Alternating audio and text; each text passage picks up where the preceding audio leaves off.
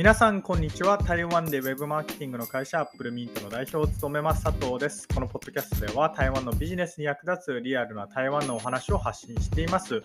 今日なんですけれども、コミュニケーションによって相手の行動っていくらでも変わるよねっていうお話をしたいと思います。まあ、以前もこんなお話をしたと思うんですけれども、今回またある事例というか実例が起きたので、まあ、それを皆さんに共有することによって、まあ、いかにコミュニケーションが大事か。で、まあ、ここでいうコミュニケーションとはどういうコミュニケーションかというとですね、相手を思った、まあ、相手に配慮したコミュニケーションが大事ですよねっていう、まあ、そんなお話をしたいと思います。このお話をしようと思ったきっかけなんですけれども、先週かな？先週の、えー、っと水曜日とか、えー、先週の水曜日っていうと何日なんだ ?5 月の20何日とかだと思うんですけれども、えー、ある日本の友人から連絡をもらいました。で、その友人がですね、こう台湾に来るということでですね、僕に連絡をしてきたんですけれども、まあ、彼女、あのまあ、どういう友人かというとですね、僕が台湾の大学院に通っていた時に知り合った友人になります、えー、知らない方のためにちょっとお話をするとですね、僕実は今からと約8年前ですかね、8年前に台湾、えー、台北にある政治大学っていうところの大学院に、1.5年、1年半ですね、通っていました。1年半政治大学にいて、で、残り半年はシンガポール国立大学というところに交換留学してシンガポールにいたんですけれども、その1年半の時に、出会った日本人の子で、その子はですね、日本から語学留学で、政治大学にていました。あのちなみにちょっと余談になるんですけれども、語学留学をするんだったら、僕のおすすめはそうですね、えー、南部に行って語学留学をするとか、あるいは日本人がいないところに行って語学留学をするといいんじゃないかなっていうふうに思っています。まあ、その理由は2つありまして、1つ目が、えー、男性だったらモテると思います。えー、まあ、なんでかっていうと、例えばですよ、例えば、うんそうですね、残話とか、あるいは、えー、ジャーイーとか、鍵師、あるいは消火圏っていうんですか、まあ、あの辺とかに行くとですね、おそらく日本人なんてほとんどいないと思うんですよ。そういうところで日本人が、えー、語学留学でこう1人ポツッと来たらですね、まあ、結構ちやほやされるんじゃないかなと僕は思ってます。なんかこういう話はですね、もう今から8年ぐらい前になるんですけれども、あの高尾で聞きました。えー、高尾に行っていた、えー、ある女の子が、こう語学留学していたんですけれども、まあ、まあ、モテたと。日本人がほとんどいなくて、その当時ですね、まあ、日本人がいなくて、まあ、モテたみたいなお話を聞いたんで、まあ、まず1つ目はモテるっていうのと、あともう1つは、あの日本人がいないんで、どうしても中国語を使うっていう環境になって、中国語が伸びるかなっていう、まあ、この2つの観点から、結構南部とか、えー、人がいないようなこう中部っていうんですかね、まあ、その辺に、えー、語学留学するといいかなと思います。で政治大学もですね日本人の語学留学生はそんなに多くなかったです。僕の印象だとそうですね、うん学校でどれぐらいいたのかな、50人ぐらいいた、50人もいないのかな、まあ、数十人っていうふうに聞いています。で、えー、その数十人の中の、え、彼女は1人なんですけれども、まあ、とはいえですよ、僕は大学院生で、彼女は語学留学生で、えー、僕が接しているコミュニティと彼女が接しているコミュニティって全然違うんで、僕と彼女すごい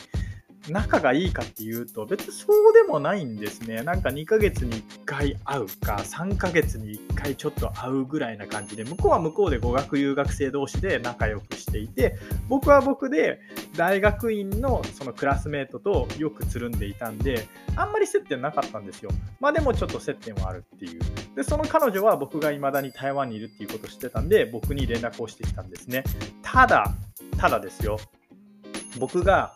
彼女のその彼女からの連絡を、えー、聞いて、まあ、あるいは LINE だったんですけれども、見て、いや、正直あんまり会いたくないなって思っちゃったんですよ。で、その理由は何でかっていうとですね、相手への配慮が全くなかったんですね。じゃあ彼女は僕に対してどんなコミュニケーションをしたかというとですね、あの、しゅんさん、えー、来週、来週なのかな？あるいは再来週、台湾に来ます。美味しいもん食べに連れてってください。私、ホテルが、えー、ダーン、大安にあるんですけれども、あのホテルに来てください。そんな感じだったんですよ。や、お前、こっちどんだけ忙しいと思ってんだよっていうなんか全部自分目線じゃないですか。でそのメッセージを見た時にあもうちょっとなんか嫌だなみたいなそれがですよもうすごい10年来とかの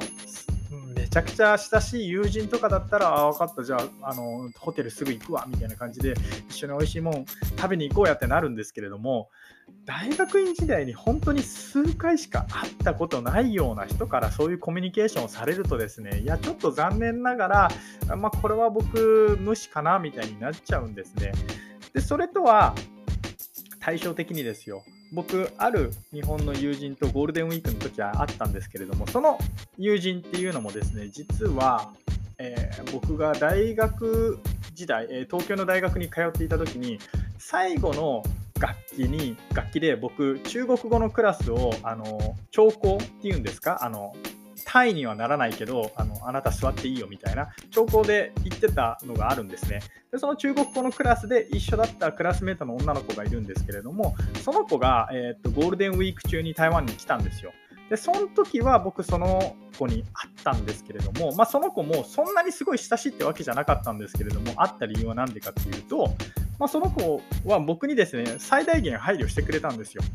まあ、その子は僕に対してどういうコミュニケーションをしたかということと、あの、しゅんくんと、えー、ゴールデンウィーク中に台湾に行くんだけれども、えー、空いてますかと、あの、まあ、よかったら、えー、ランチ一緒に行きましょうと、え会社の近くとか、あの、空いてる時間でいいんで、なんかこう、日程合わせてくれると、あ、日程合わせてくれるとというか、あの日程が合えば幸いですみたいな、まあ、そんな感じで、こう、親しい中にもちゃんと礼儀と配慮があって、あ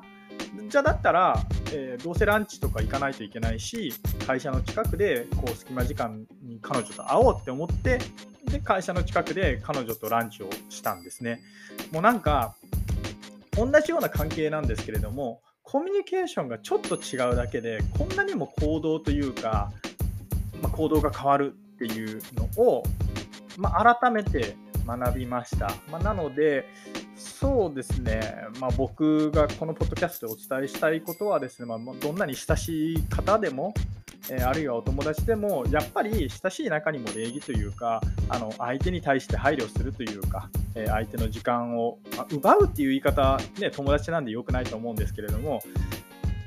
相手と時間を過ごすわけですから、まあ、相手に配慮したそういうコミュニケーションっていうのが、え、大事なんじゃないかなっていうふうに思ったという、まあ、そういうお話です。以上、アップルミント代表佐藤からでした。それではまた。